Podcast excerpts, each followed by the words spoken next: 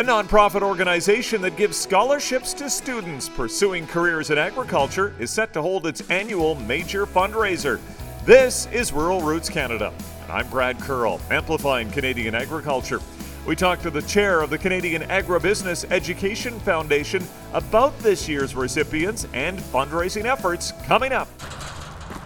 Alberta ag producers work hard to feed the world and their communities, and they need the right people by their side.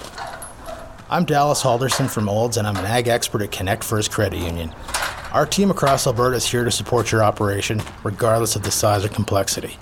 Our financial experts have deep roots in Alberta agriculture, and we understand you, because we are you. Let's partner for your success. Visit us at connectfirstcu.com slash ag to learn more.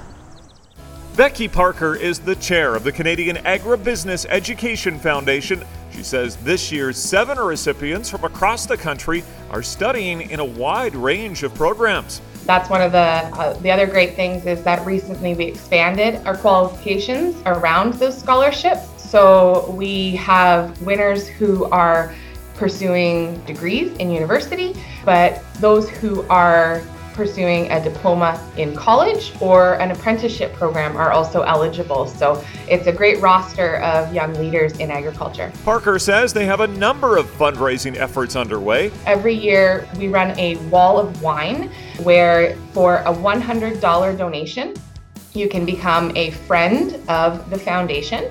And so that is a tax uh, tax deductible receipt. And we also then put your name into a draw to win 24 bottles of wine. And then this year we added a kind of second uh, element to that, a sister uh, sister fundraiser, if you will, the Wall of Whiskey. For more about the foundation and how to donate, go to ruralrootscanada.com. And while you're there, be sure to check out the podcast Farm, a collection of ag-based podcasts from across the country. For Rural Roots Canada, I'm Brad Curl, amplifying Canadian agriculture.